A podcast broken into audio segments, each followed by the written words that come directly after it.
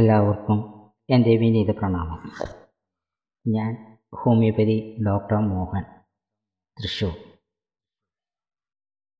ഇന്ന് ഞാൻ നമ്മുടെ നിത്യജീവിതത്തിലെ ആവശ്യമുള്ള ചില കാര്യങ്ങളെക്കുറിച്ച് സംസാരിക്കാനാണ് ആഗ്രഹിക്കുന്നത്.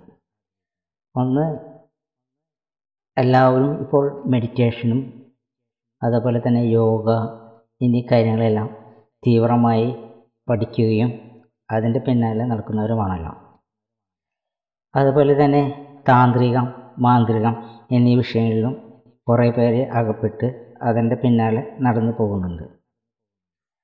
അത്തരം കാര്യങ്ങളെ കുറിച്ചിട്ട് ഒന്ന് ചെറിയൊരു വിവരണം നൽകാനാണ് ഞാൻ ഇന്നിവിടെ ആഗ്രഹിക്കുന്നത്. മാന്ത്രികം താന്ത്രികം എന്നീ വിഷയങ്ങൾ എപ്പോഴും ഒരു ഗുരുമുഖത്ത് നിന്ന് അഭ്യസിക്കേണ്ടത് വളരെ അത്യാവശ്യമായുള്ളൊരു കാര്യമാണ്. അതായത് യൂട്യൂബിലോ അല്ലെങ്കിൽ ഫേസ്ബുക്കിലോ മറ്റു പല സ്ഥലങ്ങളിലും ഇവ നമുക്ക് സുലഭമായിട്ട് കിട്ടും. വശ്യം തൊട്ട് പല കാര്യങ്ങൾക്കും നമുക്കത് ഉപയോഗിക്കുവാനായിട്ട് കഴിയും. പക്ഷേ അത് പ്രായോഗിക തലത്തിൽ അത്ര വിജയപ്രദമായി തീരണം എന്നില്ലല്ലോ. കാരണം കാരണം എന്ന് വെച്ച് കഴിഞ്ഞാൽ അതിന്റേതായ ചില ചിട്ടവട്ടങ്ങളുണ്ട്. ഗുരുക്കന്മാർ എന്ന് പറഞ്ഞാൽ തന്നെ പരമ്പര ആയിട്ടുള്ള ചില ഗുരുക്കന്മാരുണ്ട്. അവരുടെ കയ്യിൽ നിന്ന് ദീക്ഷ വാങ്ങിച്ചതിന് ശേഷം നമ്മൾ ചെയ്യുകയാണെങ്കിൽ അതിന് നല്ല ഫലപ്രാപ്തി ഉണ്ടായിരിക്കും. അതുപോലെ തന്നെ നമ്മൾ നല്ല കാര്യങ്ങൾക്ക് ഉദ്ദേശിച്ചിട്ടാണ് ചെയ്യുന്നത് എന്നുണ്ടെങ്കിൽ അതിന്റെ ഫലപ്രാപ്തി കൂടും ചെയ്യും. അതേപോലെ ദുഷ്പ്രവൃത്തിക്കാണ് ചെയ്യുന്നത് എന്നുണ്ടെങ്കിൽ അതിന്റെ ദോഷവശങ്ങൾ നമ്മൾ അനുഭവിക്കുക തന്നെ ചെയ്യേണ്ടി വരും. കാരണം ഒരു ആക്ഷന് എതിരായിട്ടുള്ളൊരു റിയാക്ഷൻ ഉണ്ടാവും എന്ന് നമ്മൾ ശാസ്ത്രത്തിൽ പഠിച്ചിട്ടുള്ളതാണല്ലോ. അപ്പം നമ്മൾ എന്ത് ചെയ്താലും അതിന്റെ ഒരു ഇമ്പാക്റ്റ് അതായത് അതിന്റെ തിരിച്ചടി നമുക്കുണ്ടായിരിക്കും. നല്ലത് ചെയ്യുമ്പോൾ നമുക്ക് അതിന്റേതായിട്ടുള്ള തിരിച്ചടി അല്ലെങ്കിൽ അതിന്റെ ഗുണം നമുക്ക് കിട്ടും. ദോഷം ചെയ്യുമ്പോൾ നമുക്ക് അതിന്റേതായിട്ടുള്ള ദോഷവും നമുക്ക് കിട്ടുന്നതാണ്. അതുപോലെ തന്നെ നമ്മൾ ശ്രദ്ധിക്കേണ്ട ഒരു കാര്യം പരമ്പരകളായിട്ടുള്ള ഗുരുക്കന്മാരിൽ നിന്ന് നമുക്ക് ദീക്ഷ സ്വീകരിക്കുമ്പോൾ അവർ അവരുടെ ദേവതകളിൽ നിന്ന് പലപ്പോഴും ഒരു നിശ്ചിത സംഖ്യ മാത്രം ജപിച്ചാൽ മതിയാകും. നമ്മൾ പുസ്തകങ്ങളിലോ അല്ലെങ്കിൽ മറ്റ് രീതികളിലുള്ള അവലംബിച്ച് കഴിഞ്ഞാൽ അമ്പത് ലക്ഷം ഒരു കോടി എന്നൊക്കെ പറയുന്ന സ്ഥാനത്ത് വെറും പതിനായിരം ഒരു മാത്രം ജപിച്ചാൽ സിദ്ധി വരുന്നതായിട്ടുള്ള ചില കാര്യങ്ങളുണ്ട്. അപ്പോൾ അത് ആ സമ്പ്രദായത്തിലുള്ള ഗുരുക്കന്മാർ ആ ദേവതയിൽ നിന്നും മഹാഗുരുക്കന്മാരിൽ നിന്നും അത് നേടി എടുത്തിട്ടുള്ളതാണ്. അതല്ലാതെ കണ്ട് പുസ്തകത്തിൽ കാണുന്ന പ്രകാരം ലക്ഷങ്ങൾ ഉരുവിട്ടിട്ട് നമ്മുടെ ജീവിതകാലം മുഴുവൻ സിദ്ധിക്ക് വേണ്ടി പാഞ്ഞു നടക്കുകയാണെങ്കിൽ നമുക്കതിനെ സമയമുണ്ടാവുള്ളൂ. നമുക്ക് നമ്മുടെ ജീവിതത്തിൽ ഒരു കാര്യം ചെയ്യുവാനായിട്ട് നമുക്ക് സാധിക്കുകയില്ല. അപ്പോൾ നിങ്ങളിത് ശ്രദ്ധിക്കേണ്ട ഒരു കാര്യം പല കാര്യങ്ങളും യൂട്യൂബ് അടക്കം പല സംഗതികളിലും നമുക്ക് ഈ മന്ത്രങ്ങളും കാര്യങ്ങളും സാധനങ്ങളും ഒക്കെ വിവരിക്കുന്നുണ്ട് എന്നുണ്ടെങ്കിലും അത് ഒരു ഗുരുമുഖത്ത് നിന്ന് തന്നെ അത് ലഭിക്കുകയാണെങ്കിൽ അതിന്റെ കൃത്യമായിട്ടുള്ള കാര്യങ്ങൾ ശബ്ദങ്ങൾ അതിന്റെ രീതികൾ എന്നീ കാര്യങ്ങളൊക്കെ പറഞ്ഞു തരുന്നതാണ്. അല്ലാത്ത പക്ഷം അത് ഈ കൊട്ടത്തേങ്ങ ചേരുന്നത് പോലെ വെറുതെ കര കര കര കര എന്നുള്ള സൗണ്ട് ഉണ്ടാവാതെ കണ്ട് അതിന് ഒരു ഫലവും നമുക്ക് ലഭിക്കില്ല. നമ്മുടെ സമയം നഷ്ടമാണ് നമ്മുടെ ഊർജം നഷ്ടമാണ്. മറ്റൊന്ന് പറയുകയാണെങ്കിൽ സമയങ്ങൾ ചെയ്യുന്ന സാധനയുടെ സമയങ്ങൾക്ക് വളരെ വിലപ്പെട്ട ചില സംഗതികളുണ്ട്. അതിനാണ് യാമങ്ങൾ എന്ന് പറയുന്നത്. സൂര്യചന്ദ്രന്മാരുടെ ഭൂമിയിലുള്ള സ്വാധീനത്തിന് അതുപോലെ ഭൂമിയുടെ ഭ്രമണത്തെയും അടിസ്ഥാനപ്പെടുത്തിയിട്ടാണ് ഈ യാമങ്ങൾ നമ്മൾ നിശ്ചയിക്കപ്പെടുന്നത്. ഏകദേശം ഏഴര നാഴിക സമയമാണ് ഒരു യാമം എന്ന് അറിയപ്പെടുന്നത്. അതായത് മൂന്ന് മണിക്കൂർ സമയം. പകലും രാത്രിയും നന്നാൽ യാമങ്ങൾ വീതമുണ്ട്. പാർവതിയാമം ദുർഗായാമം ഭദ്രകാളിയാമം സരസ്വതി യാമം എന്നിവയാണ് അവ. നാല് യാമങ്ങൾ. അപ്പോൾ ഒരു ദിവസം അങ്ങനെ എട്ട് യാമങ്ങൾ കാണും. അപ്പോൾ പകൽ നാല് വൈകിട്ട് നാല് യാമങ്ങൾ കാണും. അതായത് സൂര്യോദയത്തിനെ അടിസ്ഥാനപ്പെടുത്തിക്കൊണ്ടാണ് യാമങ്ങൾ തുടങ്ങുന്നതും അസ്തമിക്കുന്നതും. നമ്മുടെ ഭാരതീയ രീതിയിൽ നമ്മുടെ കേരളത്തിൽ ഒരു ദിവസം തുടങ്ങുന്നത് എപ്പോഴും സൂര്യോദയത്തിനാണ്. ബ്രിട്ടീഷ് കണക്ക് പ്രകാരമാണെങ്കിൽ അർദ്ധരാത്രി പന്ത്രണ്ട് മണിക്കാണ്. ഇവിടെയാണ് വ്യത്യാസമുള്ളത്. അപ്പോൾ നമ്മൾ എന്ത് കാര്യങ്ങളും കണക്ക് കൂട്ടുമ്പോൾ സൂര്യോദയം എപ്പോഴാണ് എന്നുള്ളത് നമ്മൾ നിശ്ചയിക്കപ്പെട നിശ്ചയിക്കണം. അതായത് ഓരോ ദിവസവും സൂര്യോ സൂര്യോദയവും സൂര്യാസ്തമയവും വ്യത്യസ്തങ്ങളാണ്. ഒരേ സമയത്തല്ല സൂര്യൻ ഉദിക്കുന്നതും സൂര്യൻ അസ്തമിക്കുന്നതും.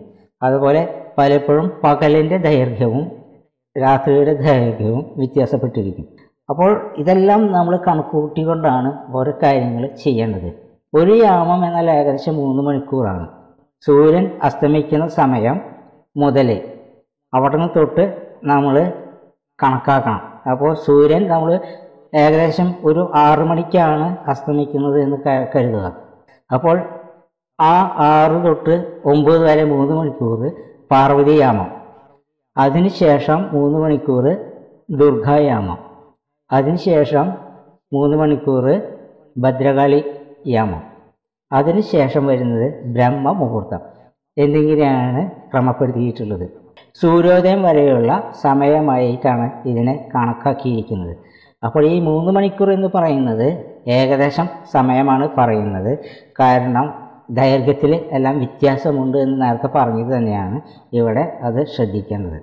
മനുഷ്യൻ എപ്പോഴും ഒരു സൗരോർ സൗരജീവിയാണ്. കാരണം വെച്ച് കഴിഞ്ഞാൽ സൂര്യപ്രകാശത്തിലാണ് അവൻ കർമ്മമേഖലയിൽ ഏറ്റവും കൂടുതൽ പ്രവർത്തിക്കുന്നത്. അവന്റെ ജീവിതമാർഗം പകലാണ്. ഇര തേടുന്നതും ഭക്ഷണം തേടുന്നതുമെല്ലാം ഈ പകൽ സമയത്താണ്. മറ്റുള്ള ചില ജീവികളുണ്ട്. രാത്രി സഞ്ചാരികൾ. അതായത് ഉരകങ്ങൾ മൂങ്ങ വവ്വൽ എന്നിങ്ങനെയുള്ള ചാന്ദ്രജീവികൾ ഉണ്ട്. അവ രാത്രി കാലങ്ങളാണ് ഉണർന്നിരിക്കുകയും ഭക്ഷണം തേടുകയും പ്രവർത്തിക്കുകയൊക്കെ ചെയ്യുന്നത്. യാമങ്ങളും ഭൂമിയുടെ ഊർജമണ്ഡലവും മനുഷ്യന്റെ കായിക മാനസിക പ്രാണ പ്രവർത്തനങ്ങളുമായിട്ട് വളരെയധികം ബന്ധമുണ്ട്. രാത്രി സമയം നമുക്ക് ഉറങ്ങാനുള്ളതാണ്. മനുഷ്യർ എന്ന നമുക്ക് എപ്പോഴും രാത്രി സമയമാണ് ഉറങ്ങുന്നതിന് അഭികാമ്യം. ഉണർന്നിരിക്കുന്നത് അഭികാമ്യമല്ല. രാവിലെ മുതൽ രാത്രി വരെ ഏകദേശം പതിനാറ് പതിനെട്ട് മണിക്കൂറിലധികം സമയം നാം ഉണർന്നിരിക്കുന്നു.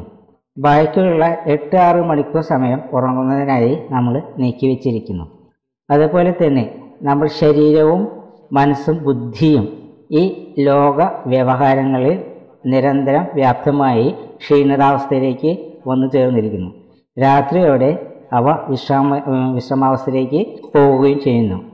ദുർഗായാമത്തിൽ നാം ഉറങ്ങണം. അതായത് രാത്രി ഒരു ഒമ്പത് മണിക്ക് പന്ത്രണ്ട് മണിക്ക് ഉള്ളിൽ ദുർഗായാമമാണ് ആ സമയത്ത് നമ്മൾ പകുതി സമയമെങ്കിലും ഉറങ്ങിക്കിടക്കണം. പത്തിന് ശേഷം പതിനൊന്ന് വരെ ഉറങ്ങണം.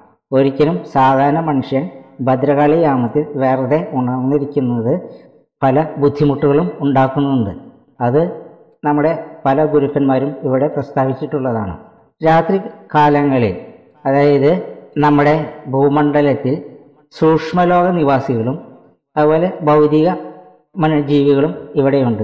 മനുഷ്യർ തന്നെ ഈ ഭൗതിക ലോകത്തിൽ തന്നെ മനുഷ്യർ മാത്രമല്ല ജീവിക്കുന്നത്.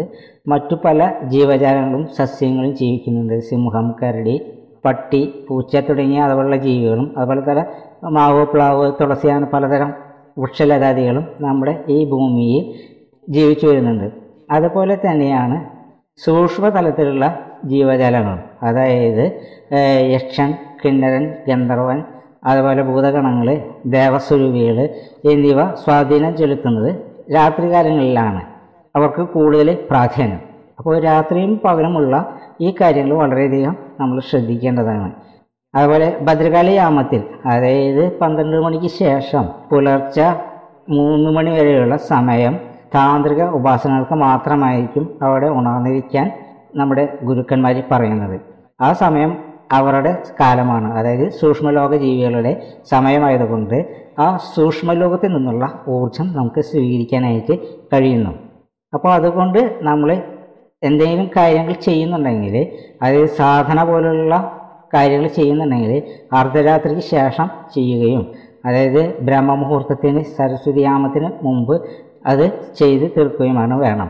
അല്ലെങ്കിൽ നമ്മൾ സരസ്വതി യാമത്തിൽ അതായത് മൂന്ന് മണിക്ക് ശേഷമുള്ള സമയത്ത് നമ്മൾ ചെയ്യുകയും ആകാം. അങ്ങനെ ഈ പറഞ്ഞ എല്ലാ കാര്യങ്ങളും വളരെ വിശദീകരിച്ച് നമ്മുടെ ഒരു ബോധമണ്ഡലത്തിലേക്ക് കടത്തിവിടുന്ന ഒരു ഊർജ പ്രവാഹമാണ് ഈ രാത്രികാലങ്ങളിൽ ഉണ്ടാകുന്നത് രാത്രികാലങ്ങളിൽ ഉറക്കമളിക്കുന്ന പല മനുഷ്യരുമുണ്ട്. പ്രത്യേകിച്ച് പോലീസ് ആരോഗ്യ വകുപ്പുള്ള ചില ആളുകളൊക്കെ അവർക്ക് ആരോഗ്യത്തിൽ കാര്യമായിട്ടുള്ള പ്രശ്നങ്ങൾ ഉണ്ടാകാറുണ്ട്. കാരണം വെച്ച് കഴിഞ്ഞാൽ ഈ രാത്രി ഉറക്കം വിളിക്കുന്നത് മനുഷ്യന് അത്ര നല്ല അഭികാമ്യമല്ല എന്നാണ് അതായത് പഠനങ്ങളിൽ നിന്ന് വളരെയധികം വ്യക്തമാക്കുന്നത്. ഇനിയും അടുത്തൊരു വിഷയവുമായിട്ട് ഞാൻ അടുത്ത വീഡിയോയിലേക്ക് വരുന്നതാണ്. അതിലേക്കും നന്ദി നമസ്കാരം.